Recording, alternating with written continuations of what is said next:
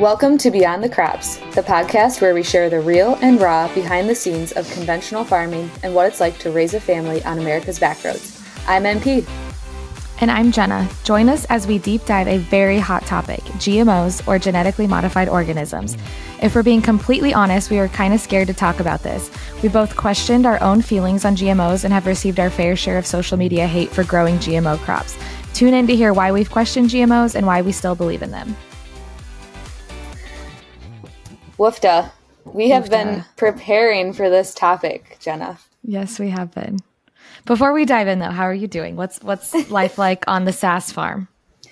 It's good. We're actually experiencing some really weird weather right now because there's a bunch of smoke from Canada in our area and there's actually like health air health warnings right now.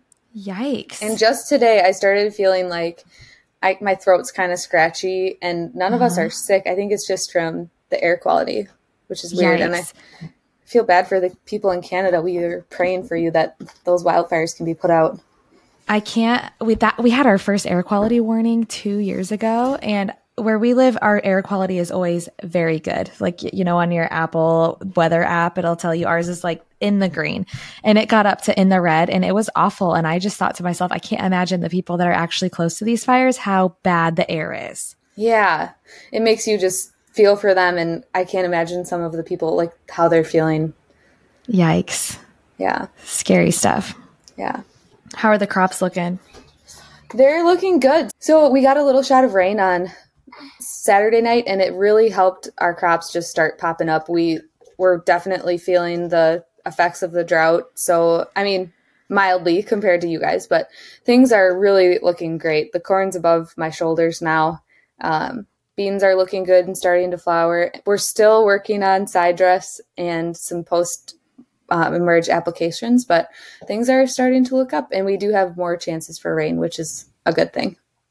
How about I you? saw your I saw your reel where you did the spray paint test, and after we talked about it last week, I did buy spray paint. I took the boys; they each bought their own, picked their own color. Cool. Because we couldn't find any in the shop, which is so rare. I think our kids are, like I said, my kids love spray paint. And I think when they're out there with Levi, they'll just spray paint random things. So we were out, but we never made it out to the field to do it. And now the corn's head high at all the fields close to us. But Levi yeah. said there is a field that's further that's probably only thigh high that I could still go do it on. So I said I would circle back. I will still circle back on that. well, no pressure. It's fun, but it is it is a chore, especially if you are going out every day to look at it. Like ours, the field we did is only two miles away, and I still I missed a day. It was Sunday, so justifiable. But you know, it's you were committed. I was just gonna do it once and be like, "Wow, boys, look at how much it grew overnight." well, even if you just do it and wait like three days, then the difference is so much more.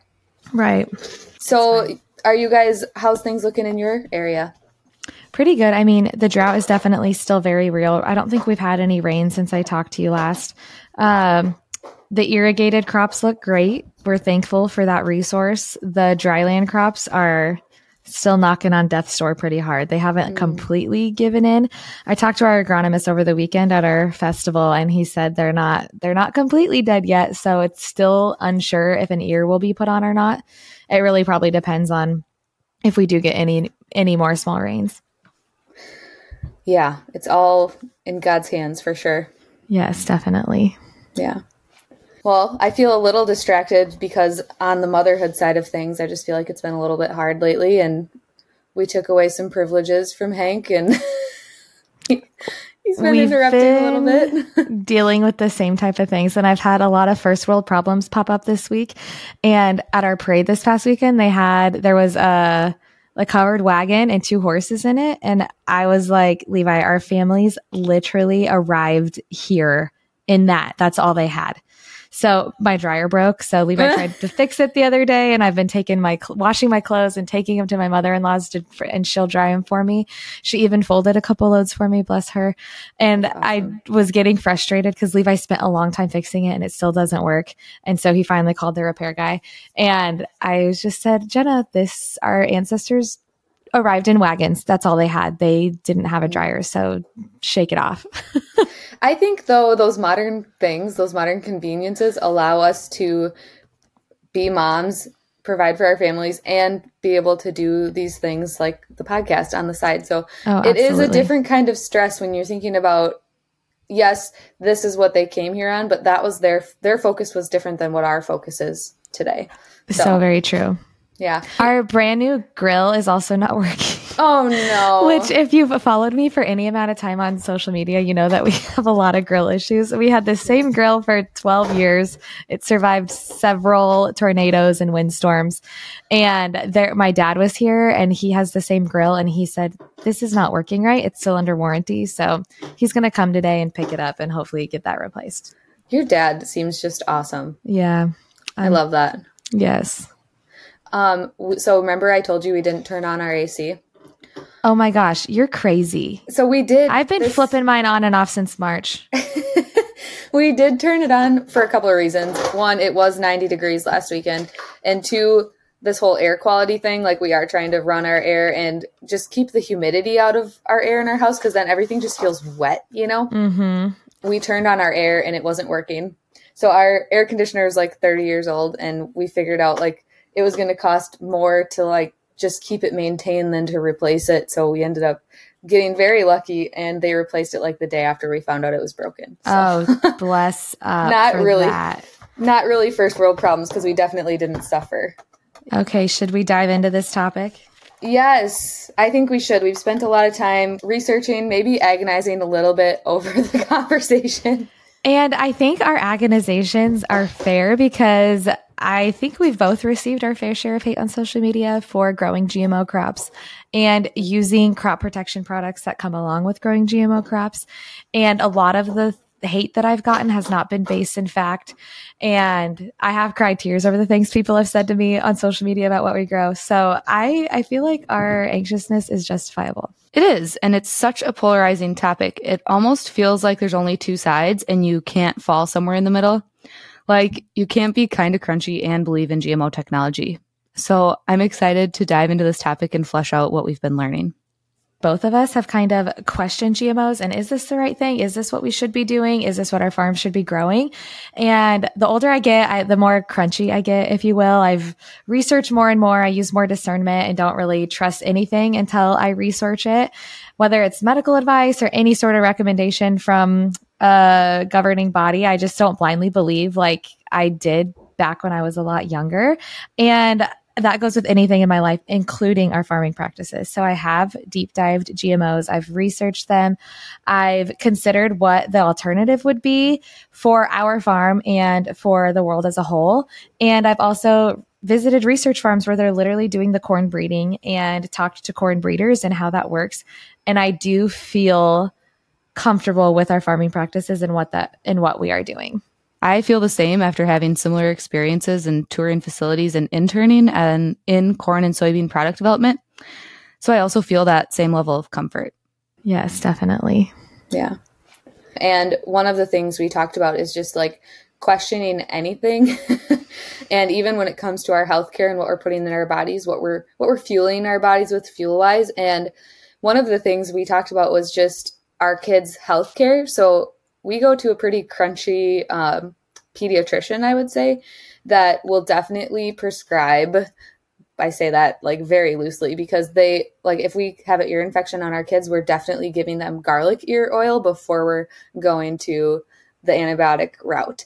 So I don't know. That's, and that's feel. amazing that Yeah. your pediatrician is doing that. And I think there's slowly starting to be more and more of that. For, but for just a mainstream pediatrician to be doing that is so incredible. We've done similar things, but it's going through a functional medicine provider and a more natural alternative type healthcare and doing our own research and talking to other friends. And I've heard about the garlic oil. My kids haven't had really ear infections since Stetson did, but the other two haven't. So I'm thankful for that. But how incredible that you have that in your back pocket. Yeah, they will try pretty much anything before they go the antibiotic route, but they will go that route if it's necessary. And I think sometimes, even as a parent, you're like, oh, the, having these sick kids is so, so, so hard. And if we just give them an antibiotic, maybe that'll kick it. But it doesn't always work that way. So I don't know. I am thankful for thinking about the alternative options. Yes. And I believe in modern medicine. I just think there's room for both options at the table. I think I told you, Mary Pat, my father in law would have died last summer without mm-hmm. antibiotics. He got poked by a fish. It was a totally freak thing, got this nasty infection in his hand. It was creeping up his arm. He was in the hospital for five days on IV antibiotics, and it took them several different cultures to find an antibiotic that was actually going to kill it. And he's fine. He gets to live a normal life. Back in the day, he would have died. Without modern medicine, he'd be dead. So I believe in it, but there's, I just feel like there's room at the table for both. And that kind of goes with farming too. There's, I feel like I can believe in conventional farming, organic farming, all the different types of farming. There is room for both, and both are 100% necessary for this world to continue. I agree 100%. Okay, so anytime you research anything, you're at risk for confirmation bias. So when you are researching something, the human brain is trying to find things that align with what you believe in. So we deep dive sites that are clearly in favor and clearly not in favor of GMOs. So what is a GMO? It's a genetically modified organism. That needs to be very clear because I feel like some of the hate we've received on social media, they were using GMOs as a noun and it's an abbreviation and weren't truly even understanding what it was. So there's okay, one of the websites we looked at was the non-GMOproject.org and this is definitely an organization that is anti-GMO and I just want you to listen to how these two different organizations define it so differently. So Non-GMO Project defines a GMO or genetically mod- modified organism as a plant, animal, microorganism, or other organism whose genetic makeup has been modified in a laboratory using genetic engineering or transgenic technology. This creates combinations of plant, animal, bacterial, or viral genes that do not occur in nature or through traditional crossbreeding methods. Genetic modification affects many of the products we consume on a daily basis. As the number of GMOs available for commercial use grows every year, the Non GMO Project works diligently, to provide the most accurate, up to date standards for non GMO verification. So I think it's clear in their verbiage that they are anti GMO. Now let's go over to gmoanswers.com, which shares a lot of facts about GMOs and is definitely pro GMO farming. When people refer to genetically modified organisms or GMOs, they're referring to crops developed through genetic engineering, a more precise method of plant breeding.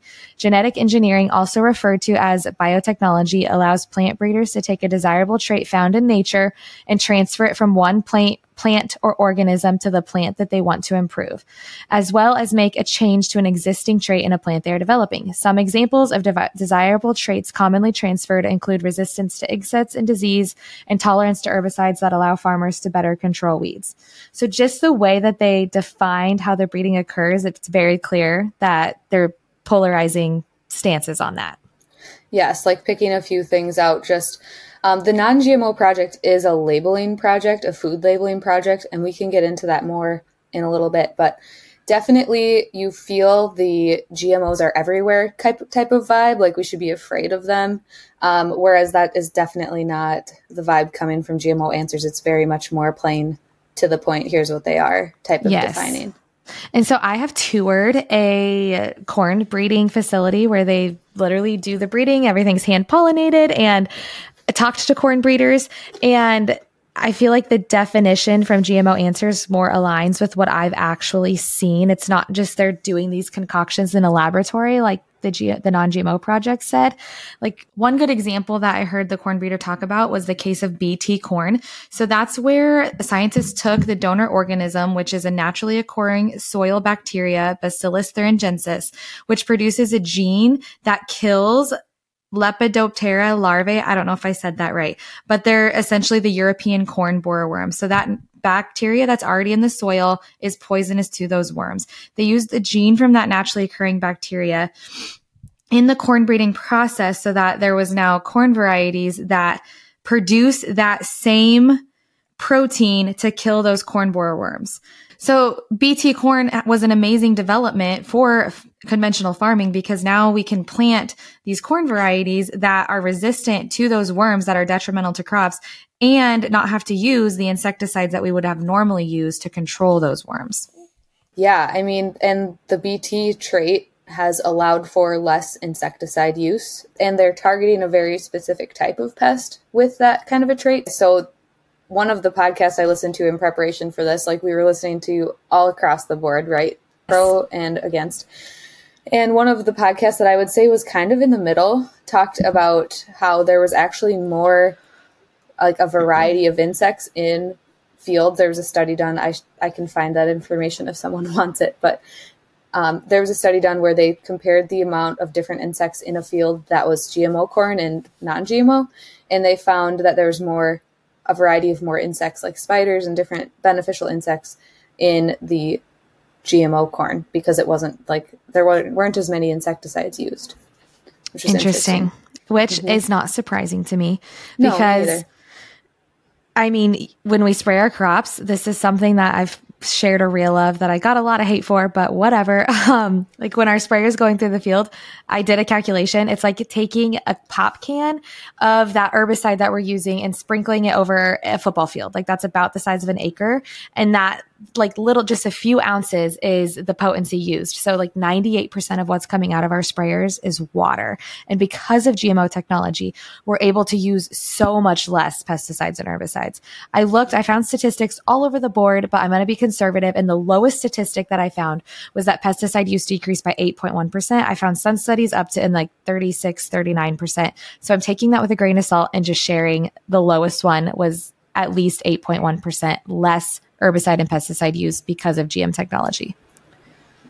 I believe it. I think it gives farmers more options too, because right now, if you were to plant more conventional, non traded hybrids, you would almost have to put on some kind of insecticide. Oh, absolutely. To get a crop. But because they've had, like, you can kind of have a choice with GMOs if you want to use that insecticide or not, mm-hmm. which is definitely due to the, or I could see that being a huge part of the decrease in the use of them. Yes.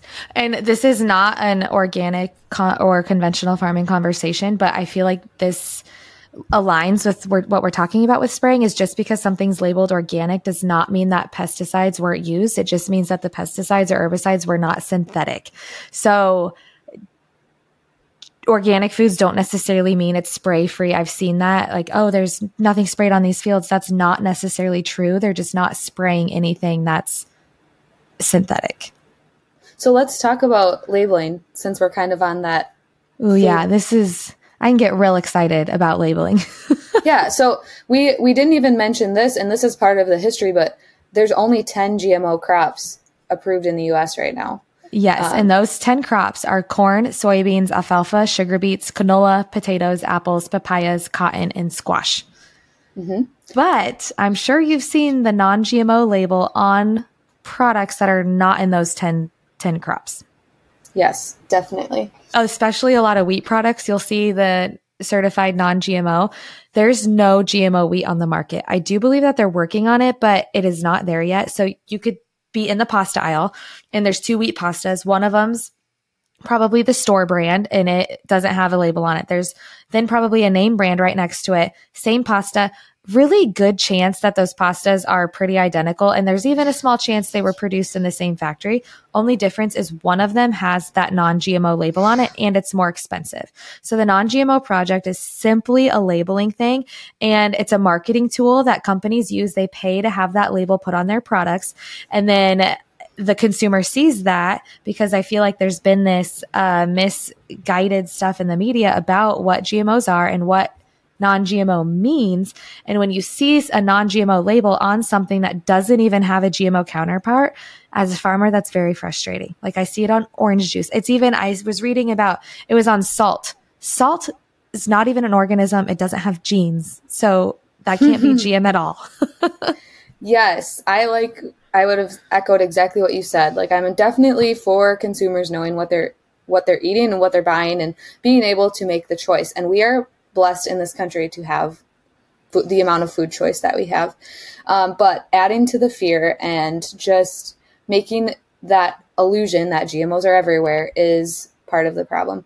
Um, I do think, like, probably the place where they could be most effective is in processed foods, where we would see possibly more GMOs that would be harder to tell if they were in there or not. Mm-hmm. Um, but also, non GMO does not equal GMO free because they actually can't claim that on their label. so I can get hot about labelings, whether it's GMO, non-GMO or not. Like our, our, the beef that we sell from our farm is all natural. Those animals have never been treated with antibiotics, none of that. But to put that on my label, I would have to pay for a certification to put that on there. And that's not worth it to us as a small family farm because that would never cash flow on our end. And I just share about how our crops are grown and, or not our crops, sorry, how our beef is grown. And then people relate to that and they know that we're doing it the right way and that it is all natural.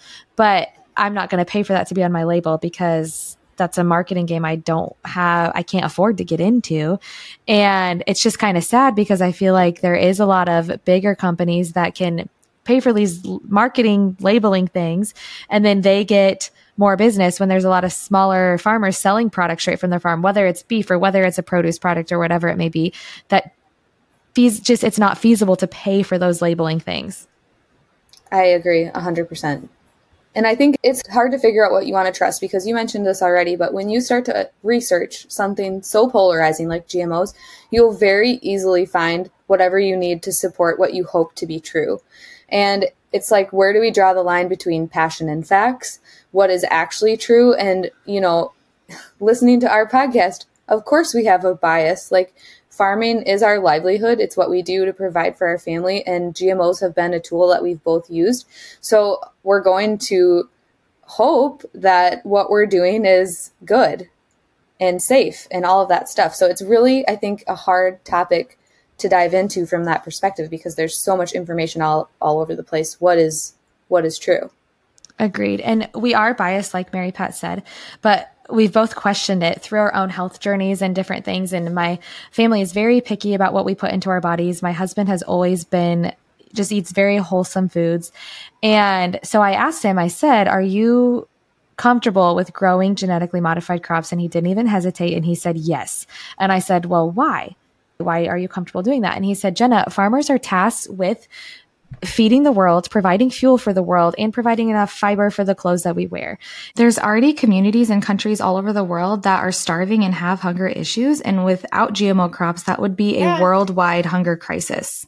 A huge benefit of genetically modified crops is that we can grow so much more on less land. So as the population grows and more farm ground gets turned into or urban areas, this has allowed farmers to grow enough to feed and fuel the world on even less land, which is incredible that this technology and um, farming practice is available because, like I said, there would be a huge worldwide crisis without it.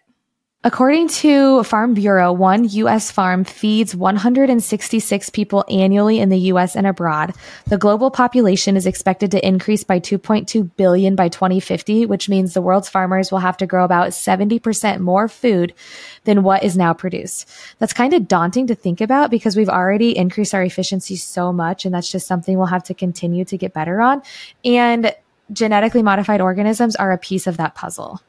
Yes we definitely talked like there's no one thing, no one key to solving the like hunger issues that we have. The yeah. hunger, environment, sustainability, yes. there's no one answer to any of those issues that are very hot topics. When it comes to choosing soybean products on our farm, we don't leave anything up to chance. NK gives us the soybean genetics and trait options that we can trust to perform every single season. We've increased our number of NK soybeans this season because they've continued to prove themselves on our farm, and we don't gamble with our beans. Check out the 2024 NK launch class with 28 new soybean varieties and get the right fit for your acre at nkseeds.com/retailer. I kind of wanted to talk about how our farm is kind of maybe a little unique because uh, maybe we're not. I don't know. We grow both GMO and non-GMO for for both corn and soybeans. So I wanted to get my brother-in-law's perspective because because we're doing all those different things. And basically, he, what he told me is um, with our conventional soybeans and corn, we have to have a really good herb, herbicide program or we have to use a lot of tillage for weed management. So, like, there's a lot of different benefits that we've been able to find from GMOs in using less fuel to produce and tilling the ground less, especially with so many minimal tillage practices coming out and the benefits we're seeing from that. Um, and the other thing he mentioned is we in our region, I'm not saying that this is true for everybody, but we definitely haven't seen an increase in yield just because of the the varieties being GMO or non-GMO. It's more um, the management and being able to control the weeds and the insect pressure with less inputs. Mm-hmm. And it's more, I guess, reliable the the management of it than the conventional counterparts. We have actually seen a decrease of yield when it comes to soybeans. So our GM soybeans do yield more than our non-GM GM. So like they're called, we call them food grade beans. And those food grade beans, we get a premium for growing them because they are used for food. Most of them are exported anyway. But um, so like all of the GM crops that we're growing, they aren't even going directly to like human consumption, except for our sweet corn, which is GMO that we eat as a family and feel totally right. safe about. Yeah, our crop is almost exclusively used for ethanol production. We're kind of in a sweet spot where there's lots of ethanol plants around us. So that's the easiest and closest, most efficient thing to haul our, our crop to. And the most recent study from the Department of Energy, published by Argonne National Laboratory in 2021, found that U.S. corn ethanol has 44 to 52% lower greenhouse gas emissions than gasoline. So corn ethanol made from corn grown by farmers like me and my family is so incredible and such a useful tool in decreasing greenhouse gas emissions and continuing to provide enough fuel without relying 100% on fossil fuels and the byproduct goes to feeding animals. Before you go on, that's important to note that there is a byproduct of ethanol production called distillers. and that's used to feed feedlots. Uh, it's used a lot by feedlots to feed their feeder cattle. And so another great thing that's happening is that the byproducts aren't getting discarded; they're being recycled. Did you know we even export those? The distillers? I learned that this weekend. Yeah, I did not. I went to a facility where they load like big, big, big ships that go on the Great Lakes and then to like uh, foreign countries where we sell our and they sell they sell them as an animal feed. So it's really interesting. Mm-hmm. Anyway, but I was going to say too that um, one of the misconceptions that we hear, or I, I believe to be false from the research that I've done, is when an animal eats the byproduct or the GMO crop, that it goes somehow into the meat, the milk, or the eggs of the animal that's eating it. And from what I've learned, there has never been anything proven where you can tell the difference in that in that product that there's actual GM in the meat or the milk or the eggs that we're eating. Right. I, there have been studies done that compares like grass fed versus corn fed beef and there's no nutrient differences. There's, it's truly a personal preference. And like Mary Pat said, I'm totally for food choice and choosing whatever feels right with you and what is best for you and your family. But I just think that those choices should come backed by an education on the alternative. Mm-hmm. The other thing too with growing conventional versus GMO both on our farm that we've we are hoping that will benefit us in the long run because we haven't done that for very many years straight like it's kind of new for us. Is just having diversity in what we use for pest management so that we're not always using the same programs on the same fields every year. And i feel like with the more trait packages that come out the more farmers will be able to switch how they're using different products so that we can um, just better steward the technology that's being developed and I think it's worth noting that farmers don't want to spray their fields. It's no. so expensive for us to do that, but we have to have a crop because the world's relying on it and our families are relying on us selling that crop in order to keep living. And we, I think there's this misconception that because we grow GMO crops that we're just constantly spraying everything. It's a literally must need situation only. We have an agronomist at our fields every week and then he lets us know like, Hey, you're getting a lot of weed pressure here, or there's uh, pests that have moved in on this field. It's not something that's widely used. It's literally just a must need basis only because it is such a huge investment for us. And then with all of the storms that we're kind of prone to in Nebraska, we're not, we don't want to put that type of money on a crop that might get destroyed. And so we're very, very picky about what we spray and how much we spray. So I think we've hit the two big reasons why GMOs were created to help with insect and herbicide resistance. But there's a lot of other reasons that I feel like kind of get thrown to the back burner because there's so many arguments against these two main things. So I wanted to, I brought up a few of them. Um, so apples were approved in 2015, and the GMO component in them is to suppress the oxidase enzyme, which causes the browning and increase the amount of food waste because people are throwing out their apples because they're turning brown. And like after you cut them, it should slow the the browning process as well. And the story is similar for potatoes. So I think a big problem. I mean, we all should. I don't know if everyone knows this, but a third of the food produced for human consumption globally is wasted. And that number That's is a even cringy, higher. cringy Yes. statistic. But it's higher in the US. I believe that number goes up to 40%. Don't quote me on that because I don't have that written down in front of me. But half of the produce that is wasted is due to cosmetic issues like bruises Wow. or cuts. And then another big one that I've I find so interesting is the papaya. So between um, 1993 and 2006, p- papaya production dropped by 50%, mainly due to the papaya ring spot virus. And so they developed papayas that are ring spot resistant and they encompass like 90% of the papayas grown now.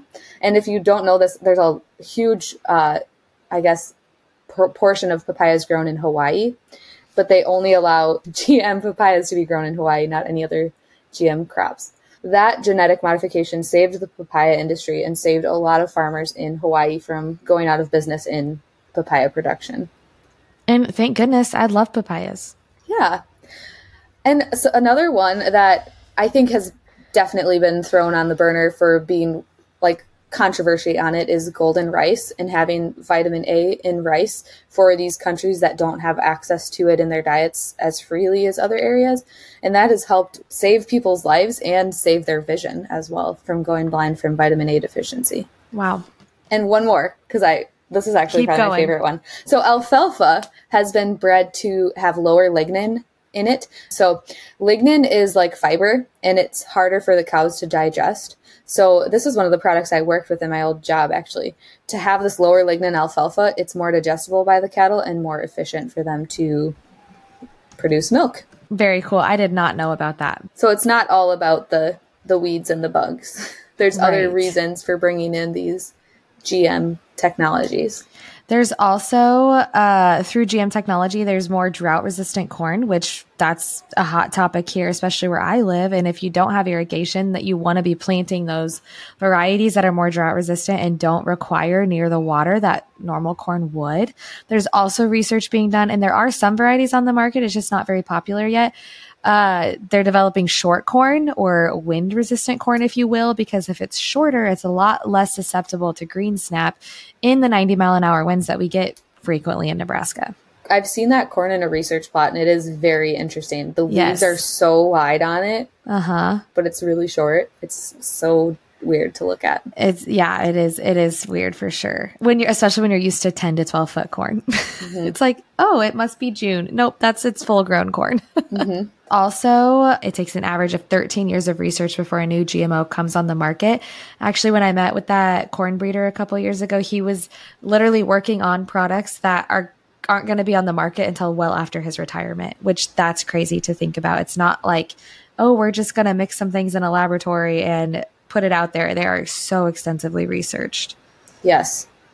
And there's over 30 years of data so far attesting to the safety and benefits of GMO technology, which I think they get a bad rap for not being heavily researched, but unbeknownst to probably a lot of people, they're more regulated than their non GMO counterparts as far as like safety and environmental review. Um, that's there's a huge amount of investment that goes into getting a GMO onto the onto the market. We used to grow uh, food grade white corn, which was a genetically modified product. And we also spoke with a white corn breeder. And something that was interesting about that product is it actually goes to the end user before it's approved to go on the market. So they'll develop this variety over that 13 plus that's an average I, I almost want to say that's a low average i remember hearing numbers like 30 to 40 years before it's truly from idea to on the market but this white corn they'll take it so they'll develop the variety and then they'll take it to just for example frito-lay they make a lot of corn products they have corn chips tortillas different things the they have to approve it that it is able to be used in these foods that we consume before it's even available to the farmer to grow which is very interesting thing that is That learn. is very interesting. Mm-hmm. It makes sense though. This is Jena. I wanted to take a minute to highlight my family's direct to consumer beef operation.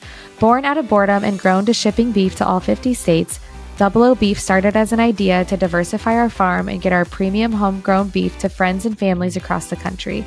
Our family has been raising beef for generations. The herd genetics we have fine tuned over the years, combined with an extended finish and 28 day dry age, creates beef with flavor that is second to none. Try Double O Beef for yourself by ordering at shop.doubleofarms.com and use code Beyond the Crops for a discount on your next order.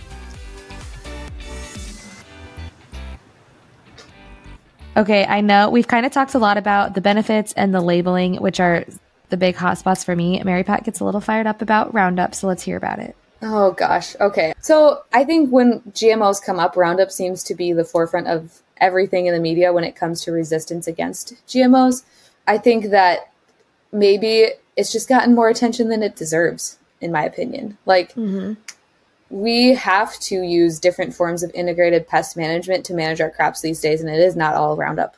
Um, it's definitely still a product we use to manage, but as far as the safety of it, um, it's less to- toxic than caffeine and salt, and it's much less toxic than the pesticides that came before it. So I feel like when managed properly, glyphosate is benign. We have to be certified to apply crop protection products on our farm. Like we have to take a test before we can handle the products to make sure we know how to do it properly. And I'm sure every state is different, but Levi has to have uh, permits for everything that he applies, whether it's chemigation, pesticide, herbicide use. Mm-hmm. When Mary Pat was referring to toxicity, there's a number that scientists use called an LD50 or lethal dose 50, and that's the amount of a chemical that's lethal to one half of the experimental animals it's exposed to.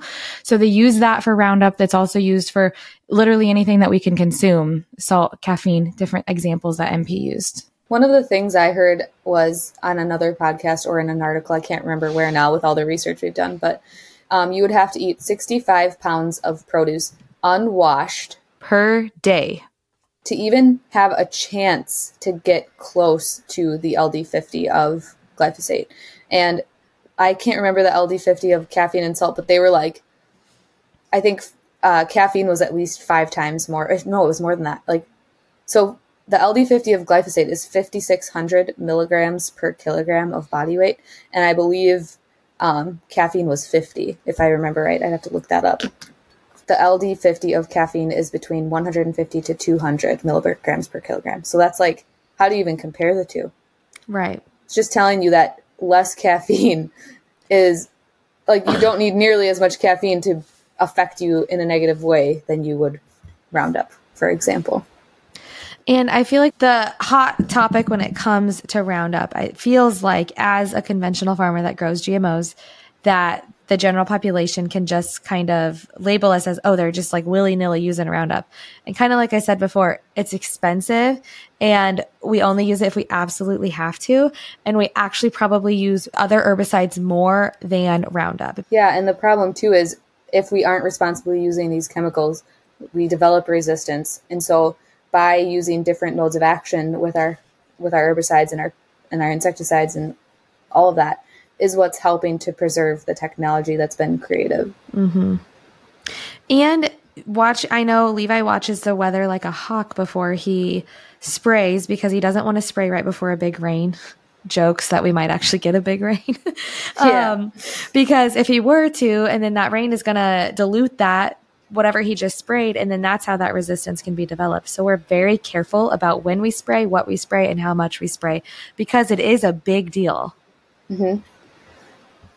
So I think maybe like if we're if we're kind of summarizing our thoughts here, I think maybe the reason that it's even a leery topic for us is just like we have questioned this technology uh-huh. and we uh-huh. have wondered like okay yes these regulatory bodies are telling us they're safe but we question their decisions on other things too so it, it would almost be unnatural to like just go along with everything we're told in this case Oh, absolutely. And I think I, the biggest thing that I want everybody to take away from this is that we are being transparent and we have questioned it and prayed about it. And I mean, the Lord calls us to use discernment in Romans 12, 2. Do not be conformed to this world, but be transformed by the renewal of your mind, that by testing you may discern what is the will of God, what is good, acceptable, and perfect. And so we are commanded to use discernment in every part of our lives. And I Uh, we've prayed about it and we have researched and used discernment. And I do feel good that we grow GMO crops because we're called to produce enough food, fuel, and fiber for the entire entire world. And without GMO crops and advance, advancements, there simply would not be enough to go around. And the food and fuel crisis would become a worldwide issue. I think anytime you're looking at information on a topic so polarizing, do your best to look at both sides and find the information coming from different outlets to make your own opinion on this. There's so much information out there. It is a daunting topic for us to cover and for us to look at. Um, and then ultimately make your choice on what you believe to be best for your family with the information and the knowledge that you have. I think the biggest thing I want people to take away from this is that there's room for both at the table. Like, yes, we believe in modern, modern medicine. Yes, we also utilize functional medicine and homeopathy and more natural approaches to things first. Yes, it's necessary for the world to have both organic and conventional and GM products on the market because it just simply isn't feasible for one of those areas to supply the entire world. And I think a couple good resources that I've enjoyed is like I know that again, we're looking at bias and we definitely will share some resources in the show notes for you, but I really enjoyed the perspective that the farm science that the food science babe brings to the table. She really presents the facts and sometimes I get leery again because we're like, okay, let's dig into this a little deeper, but I've enjoyed learning from her on some of these more complex and nuanced topics. So, yes, full transparency. We have felt like a hypocrite in the past for seeking more natural things in our lives, but still growing genetically modified crops. But we've done what the Lord called us to do. We've used discernment. I've researched genetically modified crops and analyzed our farming practices. I've seen the corn breeding research firsthand, and I still truly believe that the way that we farm is essential and necessary for our growing population what it comes down to is that farmers are called to produce enough food, fuel, and fiber for the entire world. And without genetically modified advancements, there simply would not be enough to go around. We hope you enjoyed listening to this episode of Beyond the Crops. Remember to subscribe for notifications when new episodes drop every Tuesday. Leave us a review for a chance to win this month's giveaway and find us outside of the podcast on our social channels linked in the show notes. See you next time.